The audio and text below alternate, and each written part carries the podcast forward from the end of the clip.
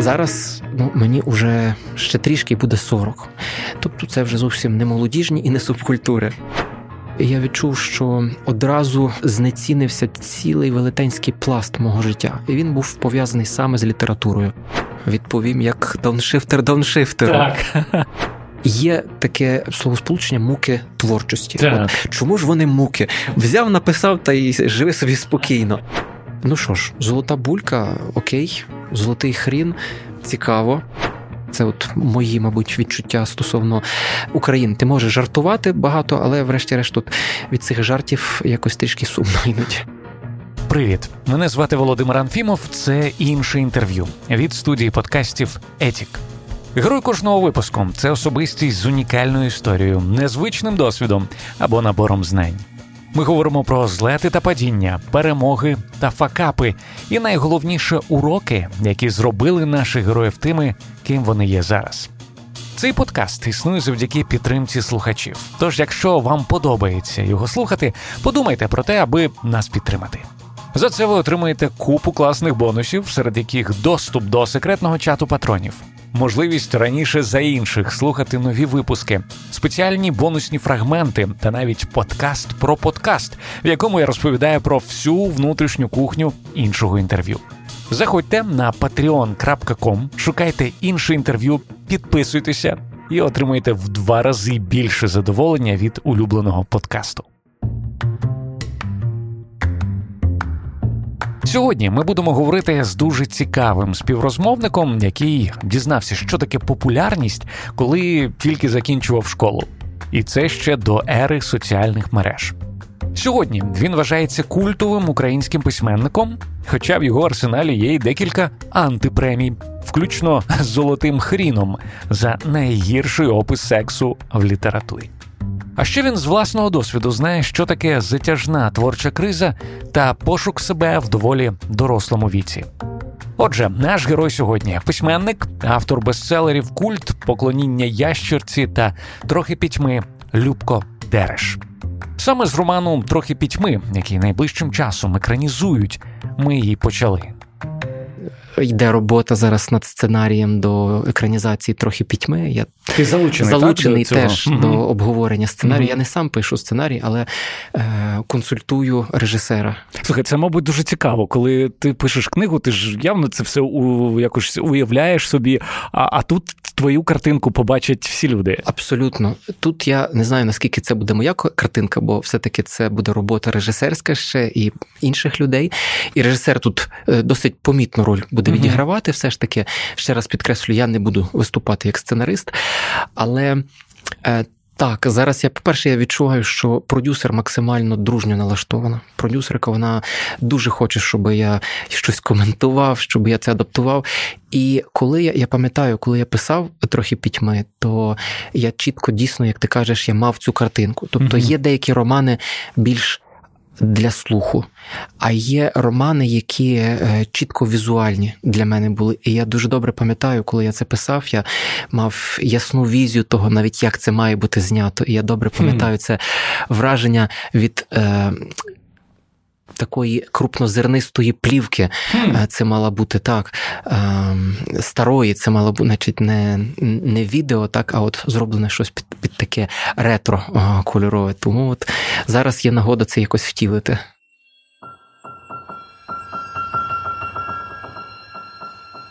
За сюжетом цього роману на далекій полонині в Карпатах відбувається з'їзд неформалів, панків, хіппі та інших. Однак цього разу хтось планує влаштувати свій шокуючий фестиваль у фестивалі шаманський сеанс масового суїциду. Шестеро учасників мазохістка, екстрасенс, програміст, двоє дівчат-наркоманок та панк з глибокою душевною травмою вирішують погодитися на сумнівну пропозицію. Під патронатом знайомого екстрасенса вони беруть участь у сеансі шаманського зцілення, який приводить до несподіваного фіналу. А скажи, будь ласка, ти як е, автор, ти маєш право в якийсь момент грюкнути по столу і сказати ні, е, це так виглядати не може. Чи ця не знаю, ця, ця героїня має бути білявкою, чи, це у нього має бути великий ніс, а вони хочуть зробити його з маленьким носом. Щось... Ну, от е, зараз я і визначаю межі свого впливу, тому що в режисера є е, своє бачення, а я зараз маю своє бачення, і буде трохи неправильно, якщо я е, повністю почну протискувати своє своє бачення. Але теж я розумію, що деякі речі ну, е, режисер зовсім по-своєму прочитав. Mm-hmm. Це нормально, це природньо, але. Теж я не можу погодитися, що деякі персонажі починають по-інакшому трактуватися, тому що як автор я зі середини бачу певну цілісність, як mm-hmm. воно збудовано.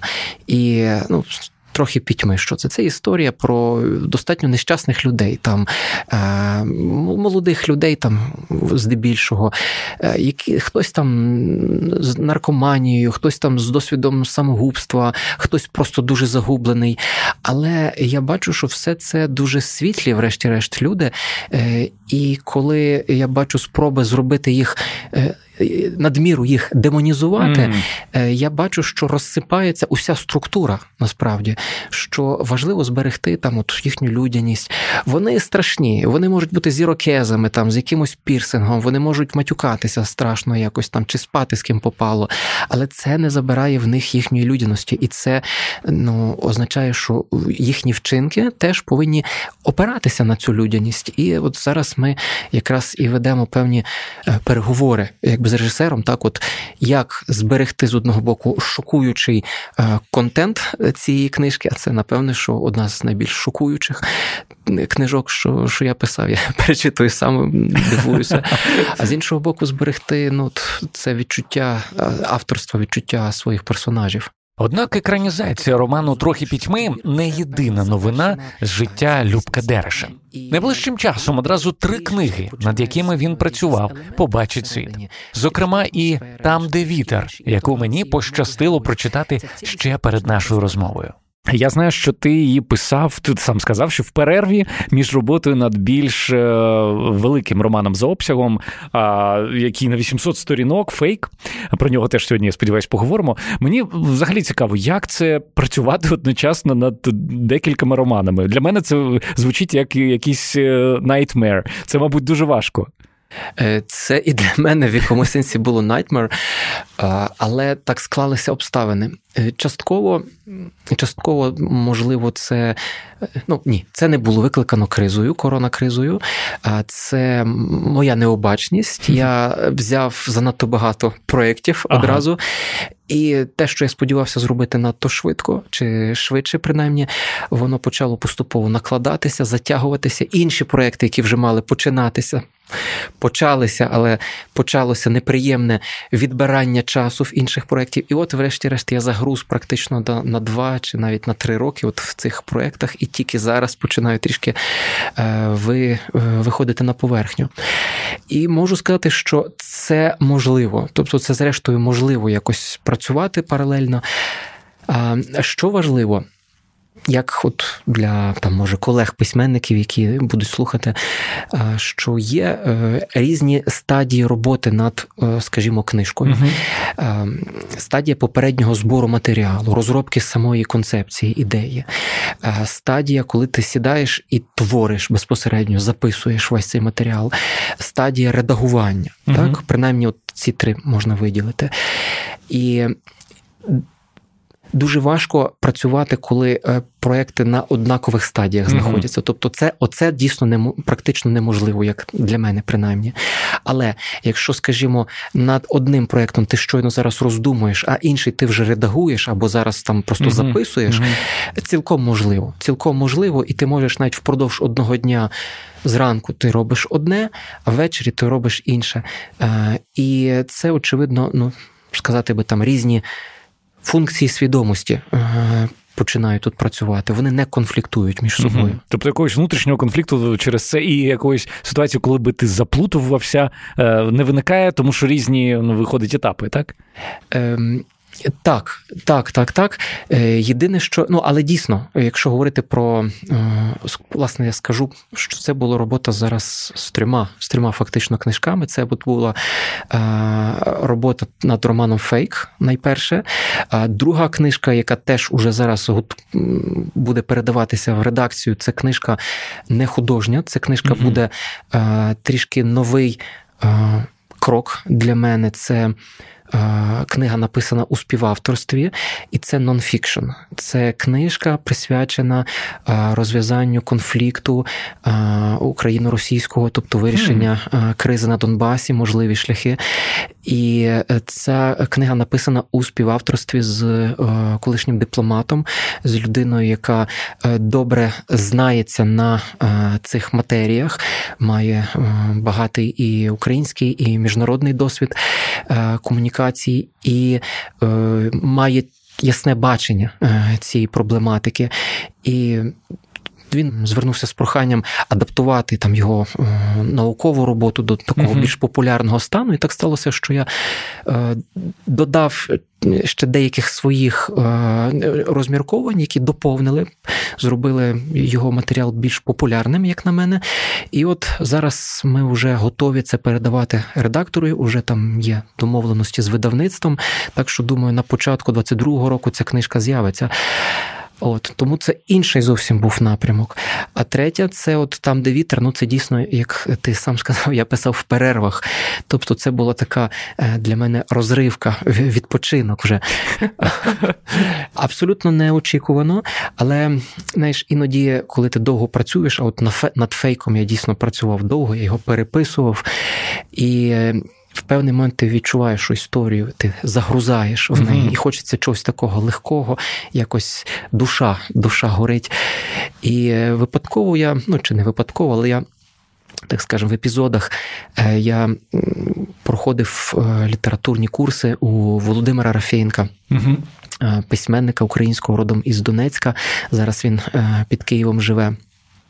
І якось так писав періодично новели так, щоб брати участь у, у цих курсах і теж не втрачати певної вправності е, літературної.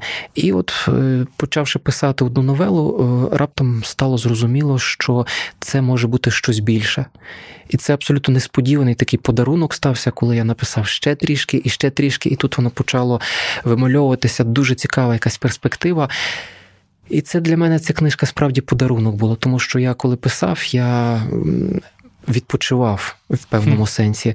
Є книжки, над якими ти працюєш, а є mm-hmm. книжки, які дають тобі е, наповнення, відчуття, що от як старий друг прийшов, і от ви з ним по душах говорите і а як відпочиваєш. Тобі, як тобі здається, чому саме з цією книгою ось такі у вас стосунки склалися? Ну, її тематика. Е, це в певному сенсі для мене повернення до початків моєї творчості. Е, перші е, там книжки, романи чи повісті, як їх краще назвати, культ, поклоніння ящерці, зрештою, трохи пітьми, стосуються молодіжних субкультур. Зараз ну, мені вже ще трішки буде 40. Тобто це вже зовсім не молодіжні і не субкультури. Але ну, от, сюжет, якщо так дуже коротко, то чи розстановка сил в романі це історія е, письменника, якому е, який вже достатньо ну, не не зовсім юний, так, е, уже який там теж далеко за 30 йому, і який вирушає у турне разом із підлітками. з музичними дилетантами з початкуючою рок-групою. І е, от тут відбувається зустріч двох світів: з одного боку, світу уже достатньо зрілого цього літератора з певним. Е, непростим соціальним якимось досвідом, життєвим досвідом, і е, зустріч зовсім ще таких юних, е, достатньо самовпевнених, достатньо рішучих чи ну чи енергійних краще сказати. безбашених, мені здається. Безбашених, абсолютно безбашених молодих людей. І це. Це та стихія, з якою я працював раніше, і це теж можливість по-новому оцінити, е, ким я для себе був у у цей період, зустрітися зі собою, поговорити знову ж таки е, зі собою про про цей період свого життя, який вже ну, залишився десь далеко позаду. І це певне. Ну, я не скажу зцілення uh-huh. якесь, але ця розмова мені принесла заспокоєння. Хоча Любко Дереш запевнив мене, що ця книга не є автобіографічною, все ж деякі біографічні моменти в ній присутні. Зокрема, творча криза. Як і у головного героя роману, у Любка Дереша була досить затяжна перерва в творчості. На цілих п'ять років він закинув писати, освоїв нову професію психолога, а потім на цілий рік поїхав в Єгипет шукати себе. Так, це все було. Е, уточню навіть, це було не просто психолог, це був психотехнолог. Тобто психотехнолог. Тобто, а що це таке, до речі, я хотів запитати? Це Дуже цікава е, професія. Є такі е, є психіка в людини, і в цій психіки є свій певний потенціал, так і ми його дуже мало знаємо. І є техніки, які е, дозволяють працювати з психікою. І, е, власне, е, психотехнолог це людина, яка розробляє такі підходи роботи зі свідомістю, і їх чи вчить їх інших, навчає їх інших. І тобто, грубо кажучи, це така. От е, якщо медитація це мистецтво, то психотехнологія це е, ремесло. Угу. Це те, от як ти е, дуже грубо, технічно е, вчишся якось працювати зі своєю свідомістю, е, як правило, ставлячи певні прагматичні якісь цілі. Але мені було дуже цікава свідомість, в принципі. І ну, от перші перші твори, там намір, трохи пітьми, потім, зрештою, голова Якова певною мірою, вони про дослідження свідомості. Мене це дуже для мене це було дуже важливе запитання. Його було прояснити. От і е, власне я 4 4 роки е, я вивчав цю професію, так чи інакше розкладав, так би мовити, на деталі свою психіку, намагався зрозуміти, з чого вона складається. І я гадаю, що е, це теж певною мірою сприяло кризі, як це не дивно. Сприяло кризі, не виходу з кризи, а самій кризі. І поглибленню, і, зрештою, подоланню потім цієї кризи. Тобто, я гадаю, що я мені що я був везунчиком, що я пережив цю творчу кризу, коли мені було там 25. Тобто, десь починаючи з віку 23, напевне, з 23 і там до 27 чи до 28. От це був той період, коли я ще сам до кінця не розумів, буду я письменником чи не буду. І я гадаю, що це простимо для молодої людини е, в цей момент сумніватися і шукати себе. Тим більше, коли мова вже така. і стоїть питання серйозно, як ти будеш, хлопче, заробляти гроші на життя. І тут вже треба було задумуватися серйозно. Тому е, було би значно болючіше, якби, скажімо, ця криза почалася, коли тобі там 35 чи 36, і ти не знаєш дійсно, як от герой цієї книжки, так. там де вітер, не знаєш дійсно, куди куди далі що робити. От Тому я гадаю, що заняття психотехніками з одного боку спровокували, вони пришвидшили угу. цей процес угу. дозрівання якогось. Банкрутства внутрішнього, так тобто, що таке криза, ти раптом бачиш, що твої старі підходи вони більше не працюють mm до життя. Якісь е, я це побачив і е, стосовно свого життя повсякденного, і стосовно е, творчих е, своїх підходів. Я, Вони для мене знецінилися. Мені е, перестало бути цікаво писати так, як я писав, а по-новому е, писати Ти ще не знав, тобто як. низи не можуть, чи верхи не хочуть. Так, так, так. Чи навпаки. От. І знову ж таки, я думаю, що ця ж практика психотехнік, е, оскільки вона пришвидшила цей процес, вона допомогла також його і пошвидше е, пройти. Тому я гадаю, що вкластися в 5 років це ще за щастя. Абсолютно. Але я знаю, що були не тільки психотехніки, ще були медитації, було вивчення вед, все це було в Єгипті.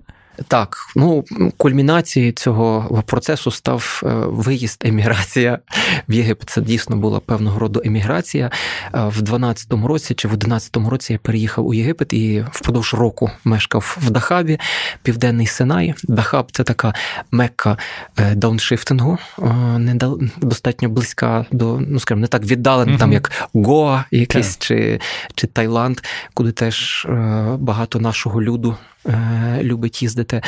І в Дахабі було досить багато українців. Там було також, в принципі, велике російськомовне середовище. Тоді ще е, ніякої поляризації такої не було. Я себе почував там цілком комфортно. Шкодую тільки, що е, за рахунок цього російськомовного середовища я не так і не вивчив арабської мови. Ага. Ну тому що ти розумієш, що з усіма можна спілкуватися так, англійською, як англійською мінімум. або російсько-українською. А мені дуже цікаво, знаєш, от коли людина проходить такий певний період. Е, в мене теж був період дауншифтингу, я його провів на Go якраз. Е, і мені е, цікаво тебе запитати, що ти про себе зрозумів от за, за, за, за цей період проходження творчої кризи, перебування в Єгипті. Що відкрилося такого, про що ти не знав до? Входу? Ну, відповім як дауншифтер дауншифтер. Так.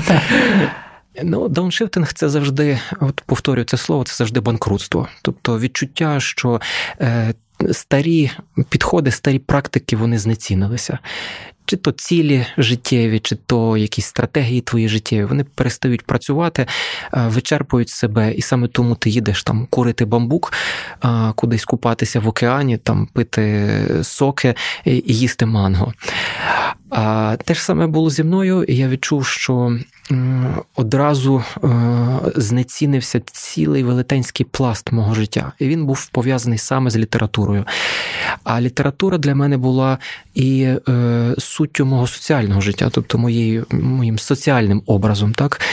І відповідно, все те, що я напрацював там за попередні е, роки, попередні книжки, воно теж втратило абсолютно значення, і я відчув, що я е, більше, в принципі, і не потребую бути е, письменником. А ким я потребую бути, цього я не знав. І за цим я, власне, і їхав, е, щоб розібратися в собі.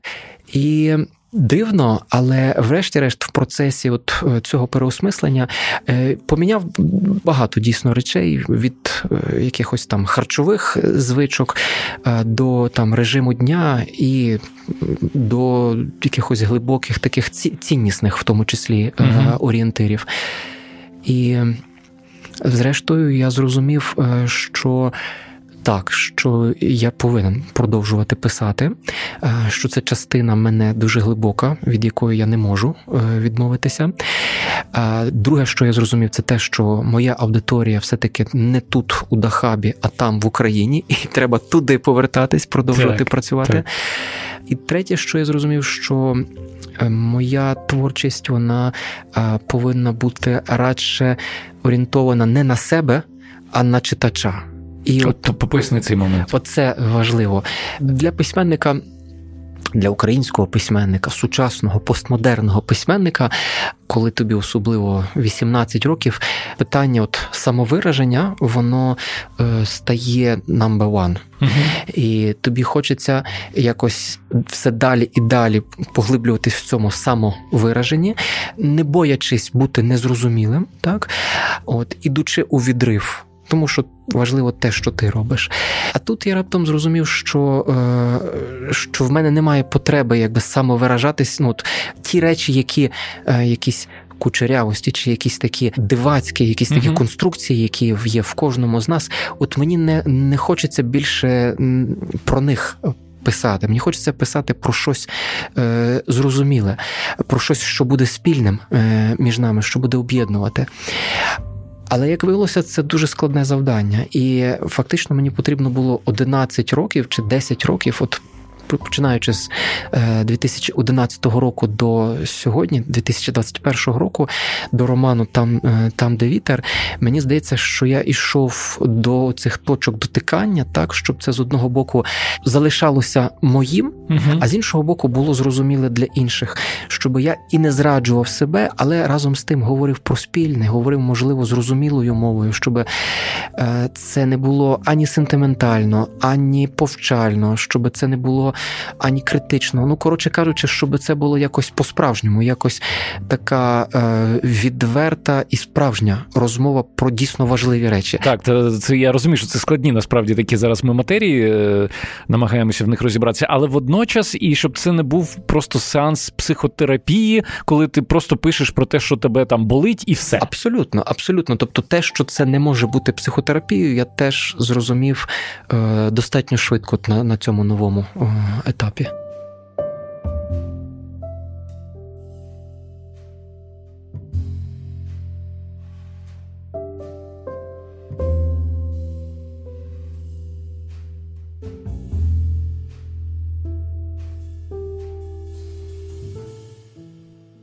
Мені цікаво, ось зараз, оглядаючись назад і думаючи про твої ці перші твори, які принесли тобі ну, феноменальну таку популярність, можна сказати, да, і е, досі культ вважається культовим твором.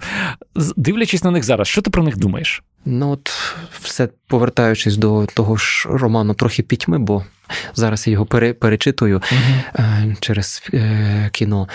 І Дивовижно, ну деякі речі, звичайно, там на рівні структури е, дуже такі плаваючі і там. Бракує драматургії, але я перечитую деякі діалоги, і мені здається, що е, вони. Я не розумію, е, звідки звідки вони вони бралися такими е, уже тоді, бо і зараз вони мені здаються цілком притомними, такими хвацькими, якимись міцними. А деякі речі, звичайно, відчувається е, брак брак досвіду, чисто письменницького, технічного. От Тому е, такі змішані, я би сказав, враження, але дивує насамперед. Ті речі дивують, які е, витримали випробування часом ну, для мене самого. Угу. А як ти гадаєш, в чому взагалі був е, феномен? Ти написав е, свої перші твори, коли ти був там в 11 класі, да, кінець школи. Дуже багато підлітків пишуть. Когось навіть друкують, але ну тільки одиниці стають популярними, їх твори дійсно розходяться. Як ти гадаєш, в чому був твій секрет? Відверто кажучи, це е, така ж для мене таємниця, як і таємниця походження цих вдалих моментів у, у творі, які і досі є. Бо я на них дивлюся не не як на творіння власної руки. Я навпаки е, здивований, що вони з'явилися. Їх не мало би там бути.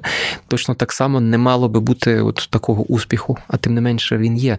І це наводить на думки на думку про те, що. Е, тільки до певної міри ми впливаємо на цей процес, в тому числі на процес творчості, а є також певна якась даність, яку тобі ну, світ вручає, так як певний аванс чи. Певний матеріал для того, щоб ти з ним працював. Ну і тобі потрібно якось взяти за це відповідальність.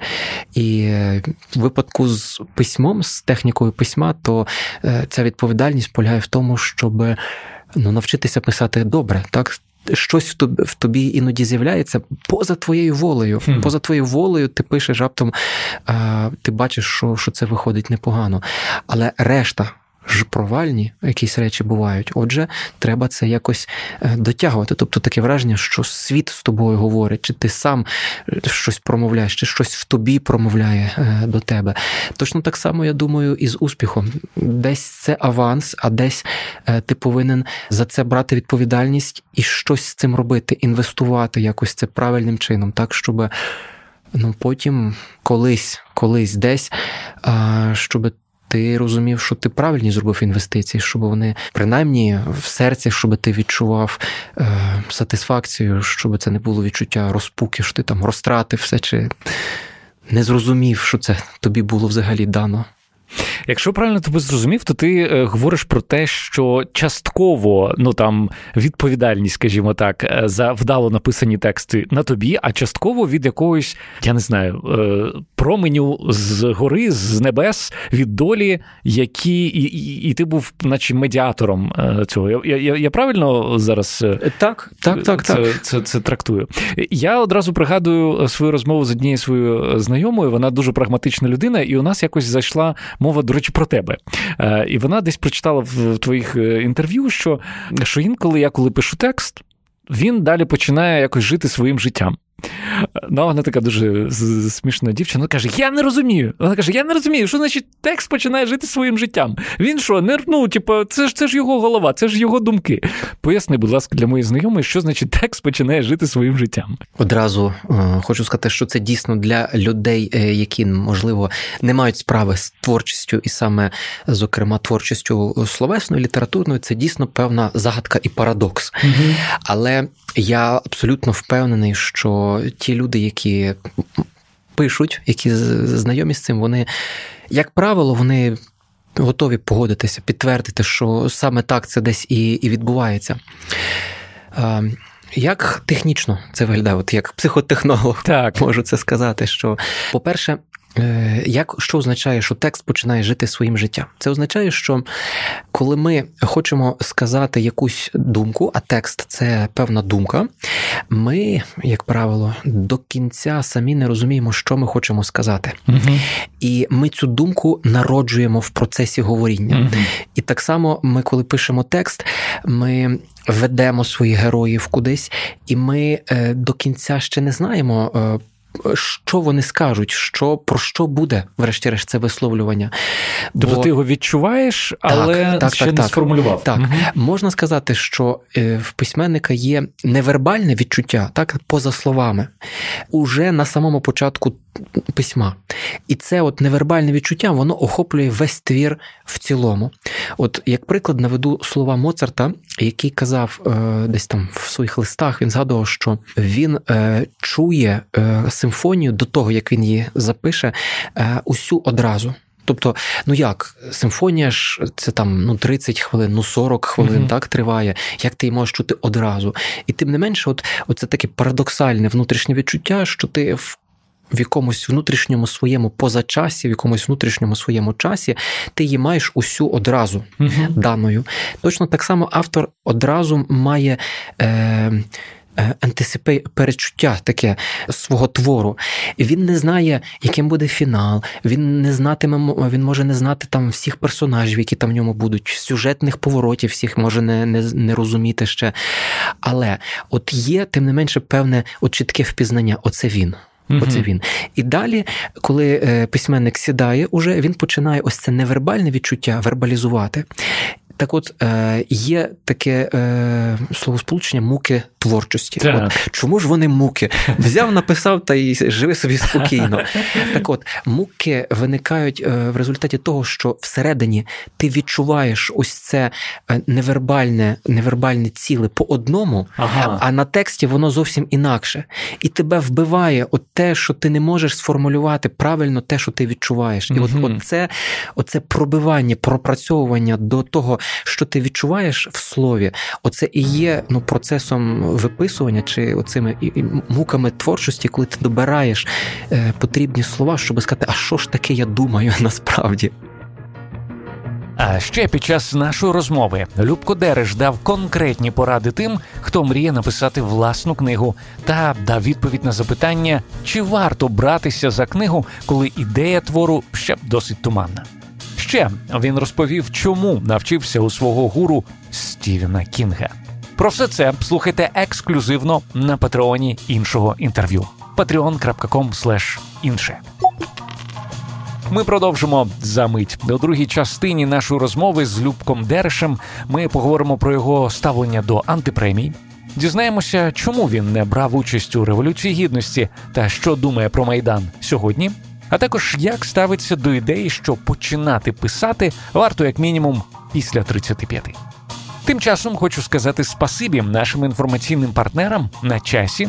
це медіаплатформа сучасних українців, де можна читати та публікувати класний контент, а також дізнаватися і обговорювати найсвіжіші новини на часі.ком. Також нагадаю, що інше інтерв'ю відкрите до колаборації з класними брендами. Якщо ви є власником відповідального і корисного для суспільства бізнесу або відповідаєте за маркетинг в подібній компанії, напишіть нам. Ми залюбки розповімо вашу історію унікальній аудиторії іншого інтерв'ю. А ви зробите цінний вклад в розвиток україномовного подкастингу. Усі контакти знайдете в описі до цього епізоду. Ну а ми повертаємося до розмови з Любком Дерешем. Ми трошки поговорили про те, як все починалося, трошки про кризу поговорили. А мені цікаво поговорити про період після кризи. Коли е, все добре, ти вирішив, так, все, я. Тепер вже в статусі дорослого хлопчика я все одно буду письменником, я буду продовжувати працювати. Ти пишеш твір, видаєш книгу, це була голова Якова, якщо я не помиляюся. І потім бац, ти отримуєш антипремію, яка називається Золота булька. Так, і це не єдина антипремія. Я знаю, ще був е, за золотий хрін. хрін ну. За е, слухачам скажу, що це антипремія за е, ну як типу най, на, найгірший, найгірше. скажімо добре, прямо. добре, найгірше зображення сексу в в літературі. Е, вона була після цієї золотої бульки. Мені дуже цікаво, що відчуває людина, яка знайшла в собі сили повернутися в літературу, е, подолати цю кризу, сказати все, yes, I can. Е, і тут повертаєшся, і тобі кажуть на тобі золотий хрін, на тобі золоту бульку. Це прекрасні е, спогади, я їх згадую з великою вдячністю насправді. Е, я думаю, що взагалі все, що стається, це така наша школа дорослішання. І чи хочемо ми дорослішати, чи ні? Тут треба з собою якби розібратися. От, ну, якщо я би сказав, що я не хочу дорослішати, то я би сказав, та ну вас в баню, їду назад там в Дахаб чи чи на на Гоа. От. Але е, все ж таки рішення було прийнято, і ну що ж, золота булька, окей, золотий хрін. Цікаво, несподівано. Товариство, там, яке вже поруч поруч знаходиться, теж ще те, там, хто там Марія Матіос, там Ірина Карпа, Юрій Андрухович, я вже не пам'ятаю, хто там ще. Ну, не найгірше товариство. Так, так, так. От, Так що, е, та навіть е, навіть якби там е, і і не було таких імен гучних, то в принципі, я думаю, що це. Це нормально, це нормально, і я думаю, що цей досвід антипремій, ну особисто для мене це дуже цінна цінна річ. Що це дає? Не якусь калібрацію оцінки себе з одного боку, з іншого боку, певне філософське сприйняття життя. І це філософське сприйняття життя це теж, мені здається, не дешева е, штука, тому що. Попереду, можливо, буде багато бульок, хрінів, васабі. Що там ще може бути? От. І не тільки в літературному сенсі. Тому я гадаю, що це це здорово, це це нормально. Я не скажу, що це приємно. Безумовно, безумовно. Це... А, а знову ж таки накладається контекст. Одна справа, коли е, ти собі просто там працюєш і працюєш, і таке трапляється. Інше, коли ти повертаєшся в професію. Ну це, мабуть, дуже неприємна штука. Але зізнайся, коли ти зараз описуєш е, секс в в літературі, ти згадуєш про цей золотий хрін? Ти замислюєшся про те, так, так, так, так. Зараз спробую це написати. Спокійно пишемо добре. Так, ну звичайно, що цей досвід е, його вже не витравиш з себе, і буде брехнею сказати, що я пишу, от закривши очі, просто як денський майстер стріляю, не цілячись. Е, звісно, що десь десь там на на тлі стоять якісь і ці, ну і булька, і хрін, і якісь інші критичні е, зауваження. От, Але з цього і формується, сформуєшся ти як письменник. І Жан Поль Сартер сказав, що важливо не те, що зробили е, з нас наші батьки, а важливо те, що ми зробили з того, що зробили з нас хм. наші батьки. Це. В цьому сенсі е, важливо не те, що критики тобі сказали, а те, що ти зробив з тим, що тобі сказали критики. Е, іноді це доречні зауваження, іноді ти думаєш, що не дуже доречні. І так чи інакше, ти над цим якось надбудовуєшся, ти себе е, хоча б трішки якби, над цим стараєшся припіднятися. І це вже трішки дає більший горизонт, трошки більше дистанції до свого тексту. А мені здається, боротьба за дистанцію до свого тексту це одна з е, ну, найважливіших битв для письменника. Можливість бачити свій текст зі сторони, угу. не так бути пристрасним до нього. Тому о, одне з завдань критики і одна з, напевне, перемог критики в тому, що е, вони допомагають мені все ж таки дійсно зі сторони е, трішки дивитися. Сьогодні ми вже говорили, що в одній з останніх книжок письменника, там, де вітер, є певні автобіографічні нюанси. Зокрема, як і герой роману, Любко Дереш пережив тривалу і непросту творчу кризу. А що так само, як і його герой, Любко не брав участі у революції гідності. А ось попередню помаранчеву революцію активно підтримував. Мені цікаво дізнатися, чому так і чи змінив своє ставлення до подій 13-14 років. В першому випадку, в помаран... при ситуації з е, помаранчевою революцією, е, мені здавалося, що перемога там одного з кандидатів, там Віктора Ющенка, що е, це буде достатньо для того, аби здійснилися ну важливі якісь перетворення для українського угу. суспільства. Одне це вже буде гарантією якби, подальших змін позитивних. А на той момент, коли я був уже ну, коли зустрічався з помара... з революцією гідності діяльності. У мене вже був досвід особистої кризи е, глибокої, з якої я е, я вийшов був, в результаті е, якої я поміняв достатньо сильно своє життя і свою систему цінностей. І на той момент я розумів, що ті зміни, які повинні були би відбутися в суспільстві, вони повинні бути беззначно масштабнішими. І в цьому сенсі я не бачив, що та революція, яка відбувається, що вона є носієм саме тих трансформацій, які я би вважав за потрібне. Зараз я напевне би е, трішки по-інакшому це оцінював. Все ж таки, це ну, для суспільства українського це е, ну, було важливо провести uh-huh. цю дійсно сказати самим собі, що ми щось важимо, що нами не можна нехтувати так, що ми маємо певний голос. От, Але тим не менше, от і все ж таки я гадаю, що цей процес залишився трішки незавершеним, і він пішов в. Іншу трохи сторону, тобто в сторону не зовсім модернізації українського суспільства, а е, десь консервативні почали проявлятися елементи. Теж вони зрозумілі. Вони, коли агресія з боку Росії так. відбувається, ну то нація захи... тобто люди захищають себе, тому вони шукають прихистку в традиції, в в мові, в зрозумілих е, дуже таких символах і, і речах. Але все ж таки, щоб. По-перше, щоб закінчити цей еволюційний шлях а, України, а, потрібно бачити ціль, куди ми йдемо, розуміти, куди ми йдемо. А по-друге, виставляти ті критерії, якісь, напевне, що ми хочемо, так яке ми суспільство а, хочемо збудувати. І, ну, зрештою, щоб повністю вирватися от е, з цієї орбіти е, Росії, мені здається, що власне ні мова, ні утвердження там української культури недостатньо для того, а щоб... що потрібно. Потрібна власне зміна парадигми мислення сама. Тобто, інакше кажучи, багато в чому е, і Росія, і Україна знаходяться в однаковій парадигмі мислення. Е, це така ще радянська чи пострадянська. Угу.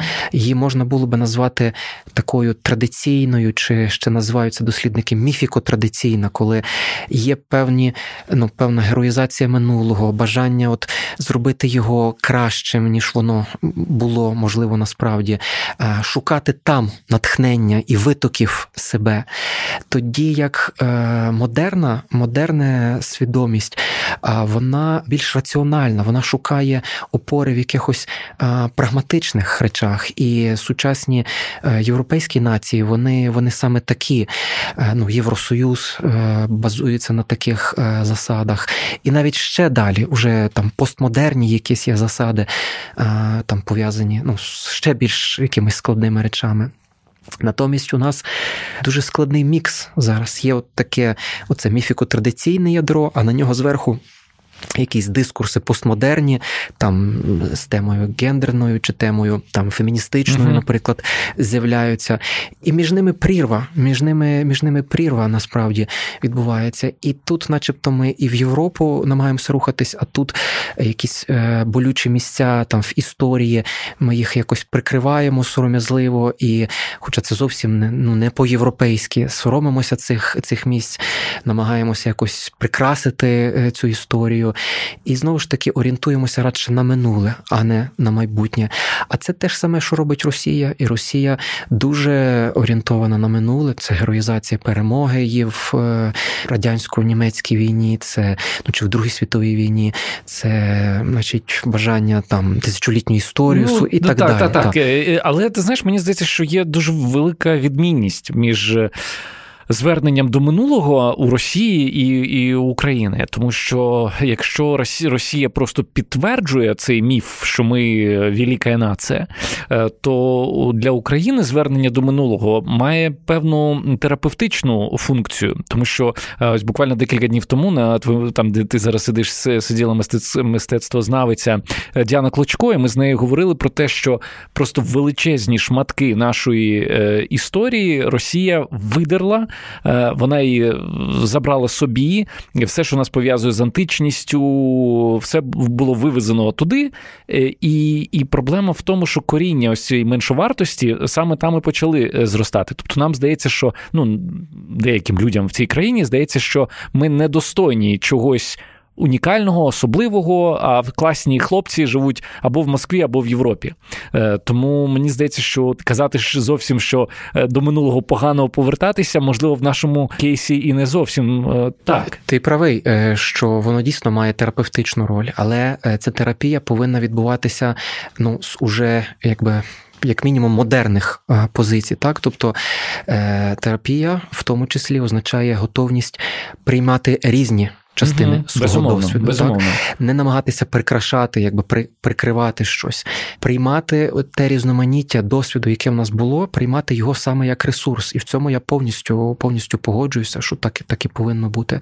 От, Тобто я не проти історії, я не не за те, щоб там відсікати щось чи чи не цікавитися тим більше. Це потрібно, потрібно розкривати архіви, потрібно а, прояснювати ці всі речі, але теж і не е, ну, от, чого потрібно, мабуть, е, остерігатися, це е, робити історію з заручницею політичної якоїсь боротьби. Тобто вона повинна бути віддана, мені здається, в руки, перш за все, історикам компетентним. Зараз цікава книга у Ярослава Грицака. Е, Абсолютно так. Це приклад виходить, і там є досить контроверсійні речі, які ну мені цікаво буде, як на них суспільство відреагує. Тому що там, наскільки мені відомо, речі, про які ти говориш, що там чогось стидаємося дивишся, там власне про це про це буде йти мова. В Європі е, дуже цікава, е, дуже цікава стратегія роботи з історичною пам'яттю, як такою. А вона передбачає це те, що називає я зараз не пригадую цю історикиню американського українського походження.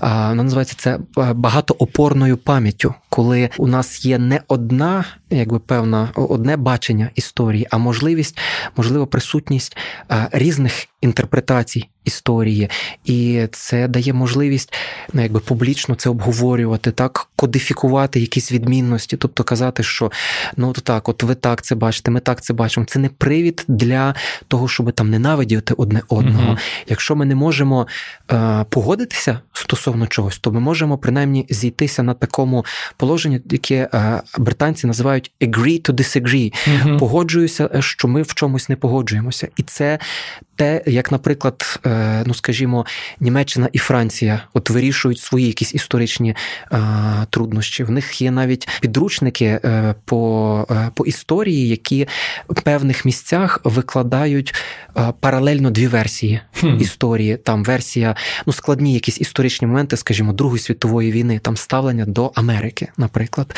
коли для Німеччини, значить, Америка, зрештою, виявилася помічником, яка допомагала їй у відбудові після війни, тоді як Франція сприймала Америку ну, як певного суперника. І от там різні чи ставлення там до католицької церкви. Ну тобто різні різні такі моменти є, е, які йдуть паралельно. Я так я розумію, про що ти говориш. Це ну власне про дорослий погляд е, на світ. Е, але мені здається, що в ситуації України є ще така проблема, що у нас все, що формується у багатьох погляд на світ, і зважаючи на те, що я цей сусід, який нав'язує свою точку зору, то дуже багато плюралізму може вилитися в те, що просто більш сильна сила їх візьме в свою орбіту. Але це ми вже зараз з тобою в геополітику підемо і, і, і в дискусію. Давай краще повернемося до, до твоєї творчості. Ми поговорили вже про про книгу Там, де вітер. А всім раджу обов'язково її прочитати, друзі. Е, я дочитаю її найближчими днями, сподіваюсь. А є ще друга книга Фейк, про яку інформації я поки багато не знайшов в інтернеті, але знаю єдине, що вона мала мала вийти, і все якось відкладалося її реліз. Тому, будь ласка, розкажи трошки, що за фейк, що чекати, і коли вона з'явиться. Це історія якраз про багатоманіт про в тому числі про різноманітність поглядів на те, що є Україна. І, ем, значить, це історія. Ну, я не буду зараз детально детально ну, так, вдаватися так, так. Е, в сюжет. Я думаю, що на початку 22-го року ця книжка вийде, але це історія про е, технологію фейків е, з одного боку, про маніпуляцію історією і про знову ж таки, напевне пошуки і і місця України е, також у світі, бо це така типу міжнародна е, якась історія, достатньо масштабна, і про про пошуки окремої людини себе, е, себе в Україні в трошки про про дорослішання, про певно дорослішання і країни, і і людини е, в цій країні. Але це художній твір. Це художній твір. Більше того, це ну в достатньо е, такій легкій манері написані. Це там і суміш таких жанрів, там і пригодницький жанр, і, начебто, елементи трилеру. Це можна було б назвати таким е, водевілем, такий філософський mm. водевіль, коли все, начебто, воно таке жартівливе, але за цією жартівливістю якась ну певна печаль, яку ти не можеш нікуди подіти, от вона якось проявляється. Це от мої, мабуть, відчуття стосовно України. Ти можеш жартувати багато, але врешті-решт тут від цих жартів якось трішки сумно. Ну так, це про життя, мабуть, у нашій країні, так гарно сказав. А, Мабуть, на сам кінець е, хотілося почути твою думку. Е, я вже не пам'ятаю, де я це прочитав, але хтось із твоїх колег е, висловив таку таке припущення, що взагалі книги треба писати, коли тобі за 35. Тому що все, що написано до, це, типу, а, е, ну, тому що ти все ще себе шукаєш, і ти ти, ти, ти, ти не такий мудрий, як ти можеш бути в цьому році. Як мені розповіла пані Едіт Евегер, до 25 виявляється взагалі мозок, що тільки формується.